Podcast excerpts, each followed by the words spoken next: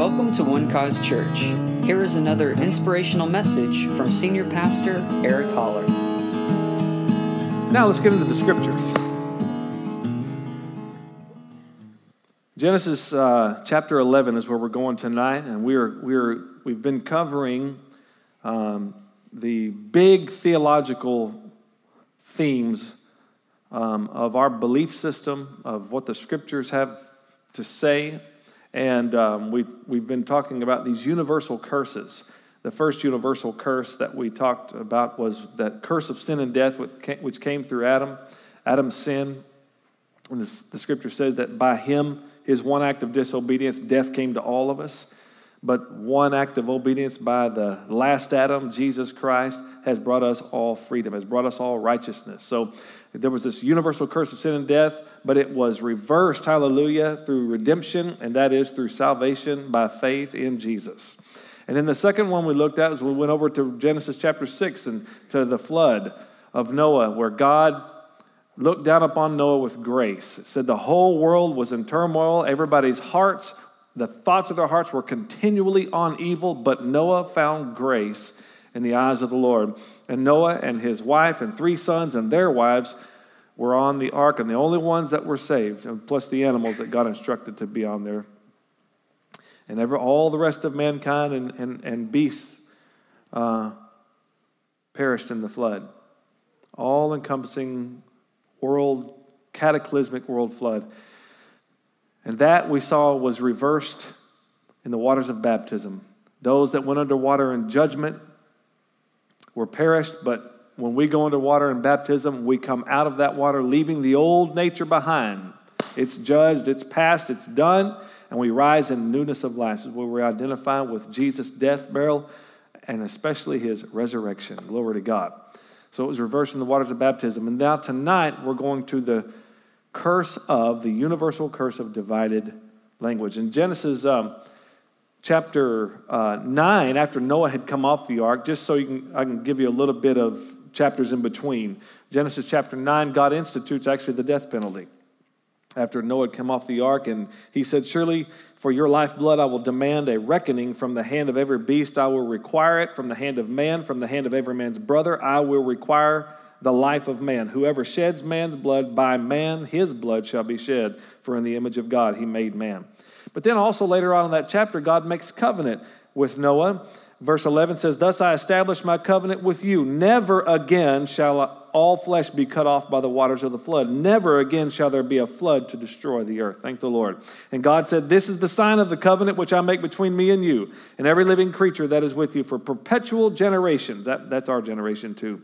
I set my rainbow in the cloud, and it shall bear be uh, for the sign of the covenant between me and the earth. It shall be when I bring a cloud over the earth that the rainbow shall be seen in the cloud, and I will remember my covenant, which is between me and you and every living creature of all flesh. The waters shall never again become a flood to destroy all flesh. And we get over to Genesis chapter 10, and then it gives us the genealogy of Noah. You can read that on your own time. We're not going to do that tonight. Then we come over to Genesis chapter 11, all right? After a while, you get kind of tired of saying begat, begat, begat, begat. So you just take that upon yourself to do that. All right? Genesis chapter 11, and we're going to begin in verse 1. Genesis chapter 11 and verse 1. When Noah passed away at the age, the ripe old age of 950 years old. So 350 years after the flood, he still had a life. Now the whole earth had one language and one speech. And it came to pass as they journeyed from the east that they found a plain in the land of Shinar, and they dwelt there. Verse 3 Then they said to one another, Come, let us make bricks and bake them thoroughly. They had brick for stone, and they had asphalt for mortar. And they said, Come, let us build ourselves a city and a tower whose top is in the heavens. Let us make a name for ourselves. Where's God in any of this calculating? Hmm? Let us make for ourselves, ourselves. Let us do this for us. Lest we be scattered abroad over the face of the earth. Now, that statement right there, their whole purpose in doing this was in total defiance to what God wanted to do in the earth. Because God told Noah and his sons, Be fruitful and multiply and fill the earth. And they said, Lest we do what God tells us to do. That's basically what they're saying. We're going to build ourselves a city. We're all going to stay right here. All right? That was the evil behind Babel. It wasn't that they were trying to build a tower so tall to reach into heaven. When I learned, when I was a kid, that's what I learned. That the tower, and God would not let them build a tower to heaven. Uh, that really, that really wasn't the problem. All right? It was the whole purpose behind it. That they were in defiance to God's plan for man and the earth. And then uh, let's go to verse 5. But the Lord came down to see the city and the tower which the sons of men had built. And the Lord said, Indeed, the people are one, and they all have one language. I want you to mark that because we'll come back to that. They are one, and they all have one language. And this is what they begin to do. Now, nothing that they propose to do will be withheld from them. Come, let us go down there and confuse their language, that they may not understand one another's speech. So the Lord scattered them abroad from there over the face of all the earth, and they ceased building the city. So the Lord's going to make sure his plan gets done. All right? Therefore, its name is called Babel because there the Lord confused the language of all the earth, and from there the Lord scattered them abroad over the face of all the earth. The universal curse of divided languages has begun here, but God would redeem that curse. God would later reverse that curse because God makes all things new and he rights all wrongs. And we can see a glimpse of what has been really in the heart of God for so, so long before Christ ever even came, before we experienced our new covenant reality and all the good things that have come into our lives. We can see hints of it throughout the Old Testament because there, throughout the Old Testament, as we've talked about, we see Christ in types and shadows and symbols. And one, one easy way to say it is that the Old Testament is Christ concealed and the New Testament is Christ revealed. He's just behind the veil there in the Old Testament, but he's there. And, and in Numbers chapter 11, I want us to turn over there for just a moment. Numbers chapter 11. God, Moses actually is fed up with his, was watching over all the children of Israel. and he says to the Lord, if this is how you're going to deal with me, kill me here and now. I think every pastor has probably prayed that prayer at one time in their life. If this is how it's going to be, because you know, coming into the ministry, I just thought, you know, this is Disney World. This is this is all fun and games. It's just nothing but good. Hanging around Christians all day long. How bad could it be?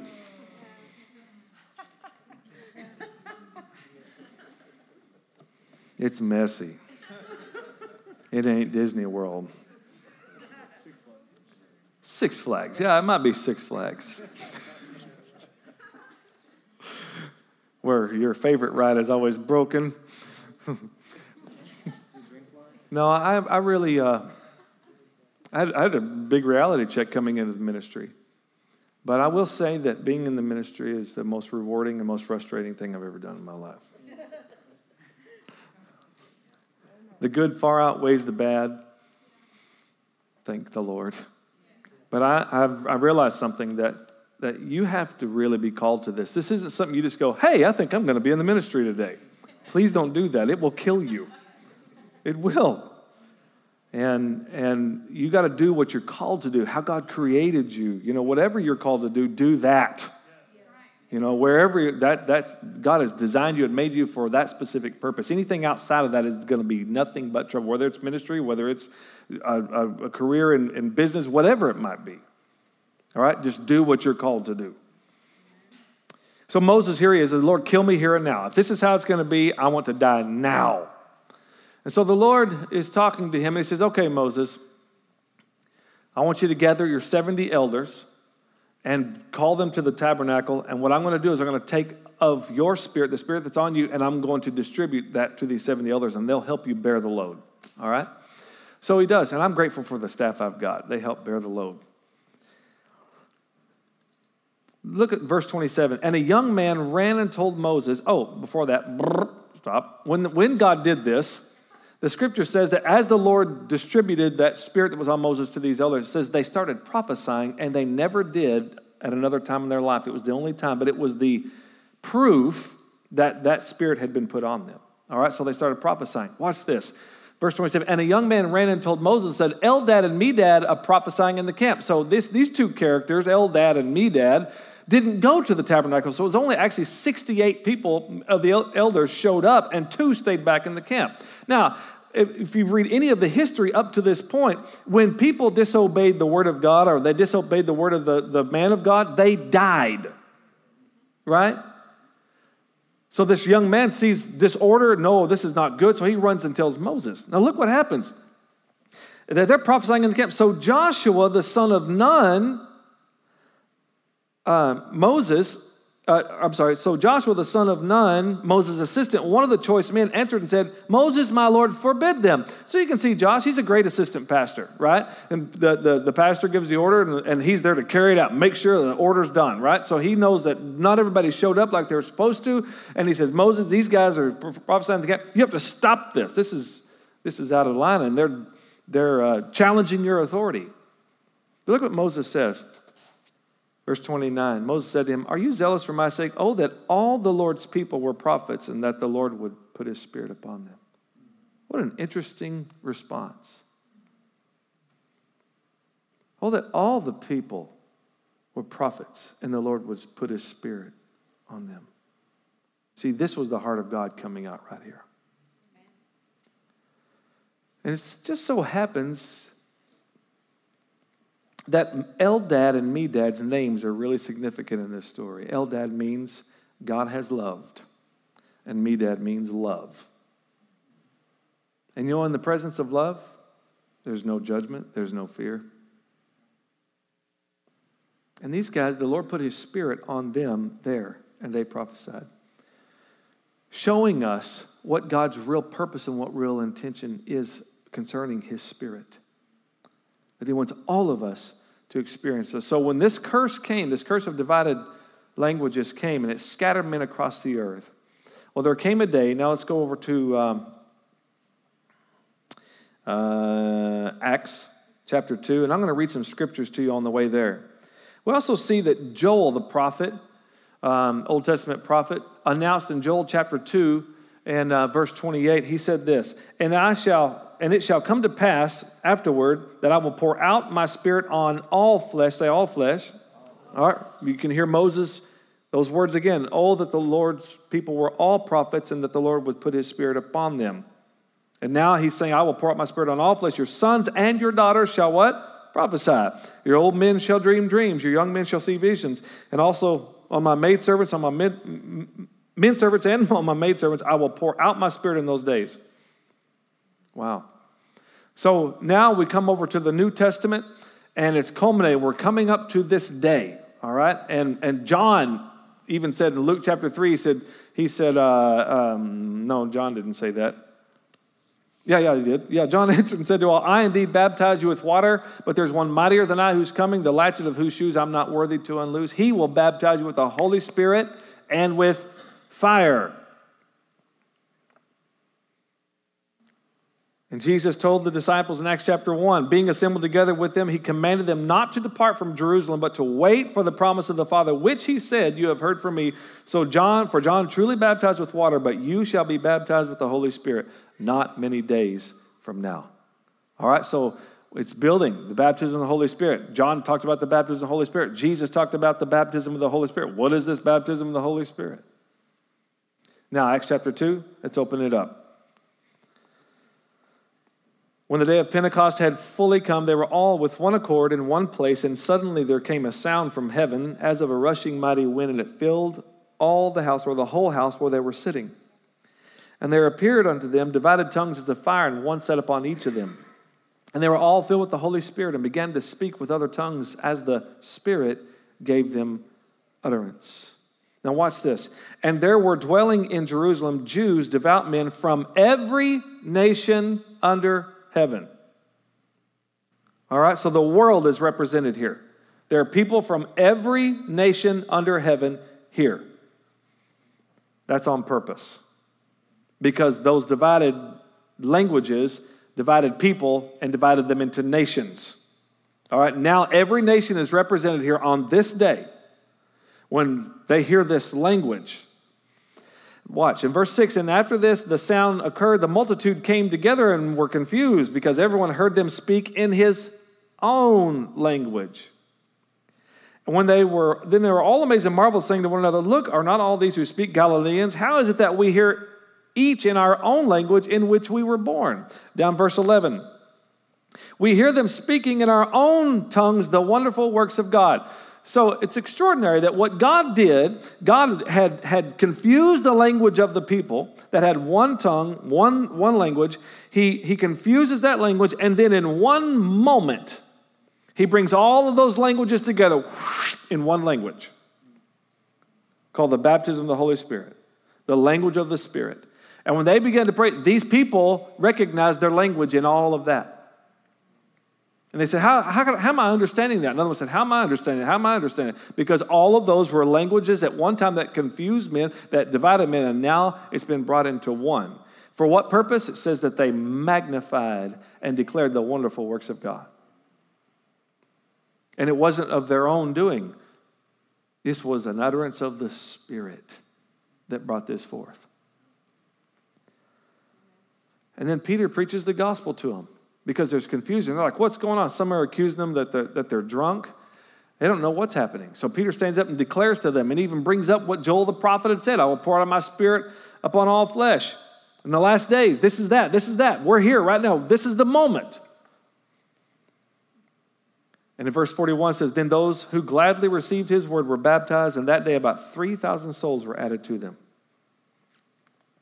This was a, a redemptive work that was orchestrated by God Almighty, what once divided men through multiple languages, God restored in this moment through the baptism of the Holy Spirit, and 3,000 people were saved. Amazing, isn't it?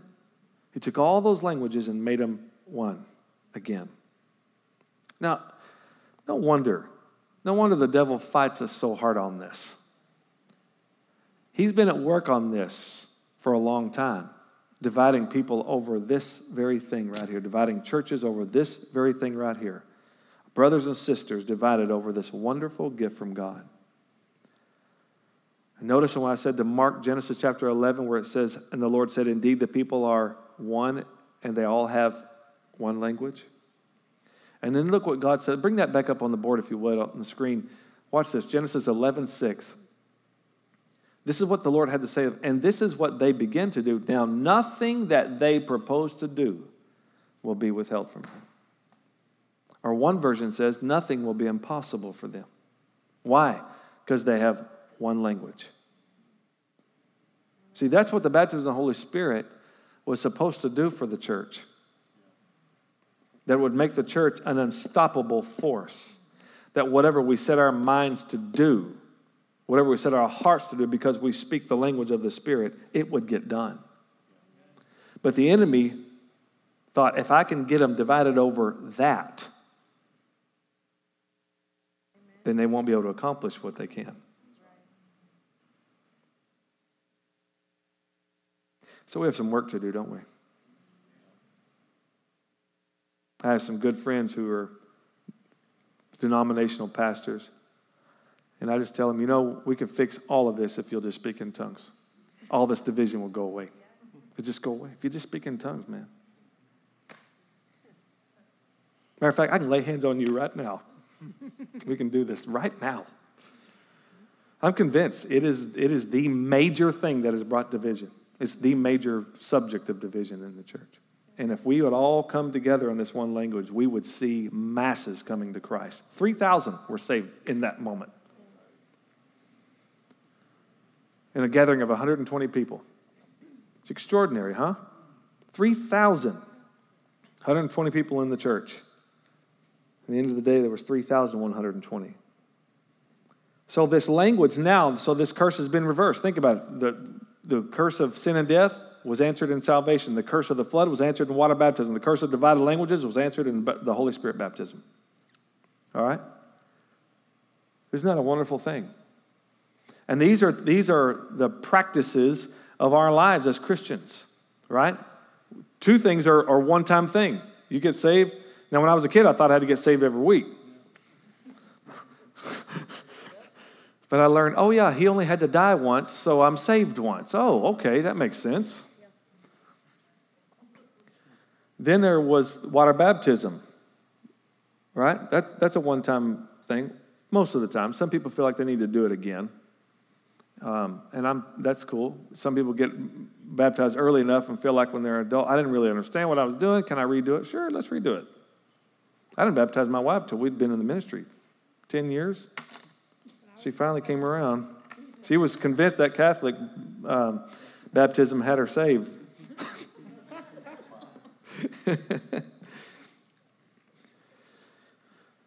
yeah, she was already. Anyway, she, you were speaking in tongues before you got water baptized. You can't do that. yeah, you can. Cornelius did. Sure did. Oh, never mind. I,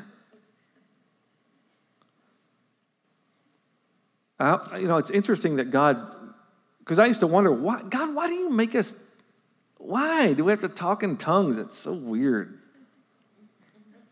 Anybody else feel that? You know what I'm talking about? Why? That is just, I don't want to do that. Until I understood the purpose of it, the power of it, the glory of it, the wonder of it. To this day, I don't understand what I'm saying, but I love doing it. You figure after a while, you start understanding what you were saying. You know, because I worked around this Mexican man by the name of Mundo, Raimundo, and worked uh, leveling houses down in South Texas.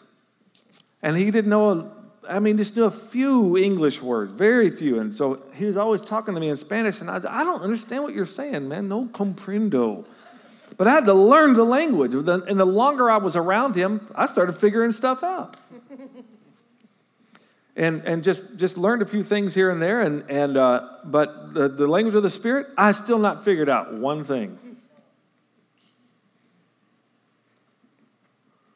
It's amazing. But you know, the scripture says that you can pray that you may interpret. Now, that's talking about being in a church service. If somebody stands up and speaks in a tongue, not, not corporately, but one person, an individual stands up and speaks in tongue, then, then there needs to be interpretation so everybody else can go, Amen to whatever you were saying. But someone can pray that they may interpret and they can interpret. That's, that's, that's amazing too. That's just as much a miracle. Because who gets, who gets to question that? Who gets to go, I don't think that was the interpretation. I don't Who gets to say that, right? Okay, I guess that's it. I, I, sounds good to me.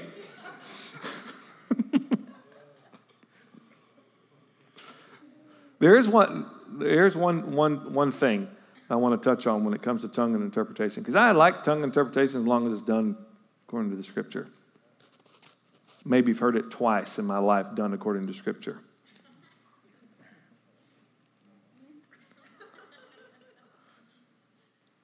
And that is that the scripture says that, that when a, one speaks in a tongue, they speak to God, not to men. Right? He who speaks in a tongue does not speak to men, but speaks to God. Why was the interpretation always a prophecy? That's what I used to always wonder. Okay, if it's a, it says he does not speak to men, but he speaks to God, but then the prophet, the, the, the interpretation always sounds like, "My children." If it's going to be the sound the same as a prophecy, why speak in tongues first? What's the point of that? Now, there has to be a differentiation. There has to be a reason why there's a tongue first. The interpretation, it only stands to reason. The interpretation would be to God. But I've hardly ever heard it done like that. It's always been to men. And I think we've been robbed of that beautiful gift, that beautiful moment, because somebody gets stirred up in prophecy. I'm not saying the prophecy is even wrong. I'm just saying I think it's out of line it's too early. It's not the interpretation. They, they, they jump in there because they get excited, start prophesying. That's great. Chill, man. We need the interpretation. Right? We need the interpretation at that time. You know, that happened. I don't know if you, how many of you were here that Sunday morning. It was an early service when we had a tongue. And uh, it, was a, it was a mother and, and son back here, and, and, and oh Lord. And uh, the, the son spoke in tongues, and then the mother starts giving a prophecy. And I really, I, I thought to myself, this is the last time I want to hear this like this. I want to hear this done right. I love people's that they're zealous for the things of God, but come on, we got to do this according to the scripture. Otherwise, we're not going to get the power of it. So I was standing up here, and, and the mother was prophesying, and it was fine, that was good. And when she stopped, I said, Okay, now can we get the interpretation to the tongue? And this is what we heard. I just stood there and waited. Stood there and waited. Waited. I was determined that we were going to experience it according to the scripture. And then right over here, a man stood up and began to offer these praises to God. It sounded like the book of Psalms. It was, it was awesome. I was like, thank you. And we have not had it since. And I wasn't trying to get people not to do it. You understand what I'm saying? I want us to have these experiences, but we must have them according to how they are purposed. According to not, well, that's the way I've always heard it. So what? Doesn't make it right. I don't want to live my life based on past experiences. I believe this because that's the way we always did it. I want Bible experience. Am I talking to the right crowd tonight? We need to have it according to the scriptures. What does the scripture say? Huh? Let's do that because it is a powerful thing in the earth. It's a powerful force. And, and, and I think that we could experience something really marvelous in church if we would do it, do it like that. But in your own life, Paul says that, uh, uh, that when you speak in, the, in, in, this, in, the, in tongues, that you edify yourself. And the truth is, it's really more of a personal a personal gratification, a personal growth, a personal help than anything else. Now, we do know that, that when, when, when people pray corporately in tongues, that's also that, you know, the only demonstration we actually have from scriptures when it comes to tongues is corporate. We have teaching on individual, but we don't have demonstration. We only have demonstration of a group of people speaking in other tongues. And that's why from time to time I'll have us all pray in the Spirit. All right? And then there are some here that don't pray in the Spirit. Well, I don't, that doesn't bother me none. That doesn't bother me. I say, let's all pray in the Spirit. And if you don't pray in the Spirit, just pray how you know how to pray. We're all in this thing together. Right? So I don't exclude anybody in that. I'm hoping to build a hunger for it for those who haven't experienced it yet in that moment. You know? But uh, God, this was so this is more than just being Pentecostal. It's more, it's more than that. It, this, is, this, is, it, this is a redemptive work of Christ in reversing a major curse on the world and bringing a new and powerful thing to us as believers to be connected to the Spirit in such a way that He would give you the words to say if you would just give Him your tongue. Thank you for listening, and we hope you enjoyed the message. For more information about One Cause Church, please visit us online at onecausechurch.com.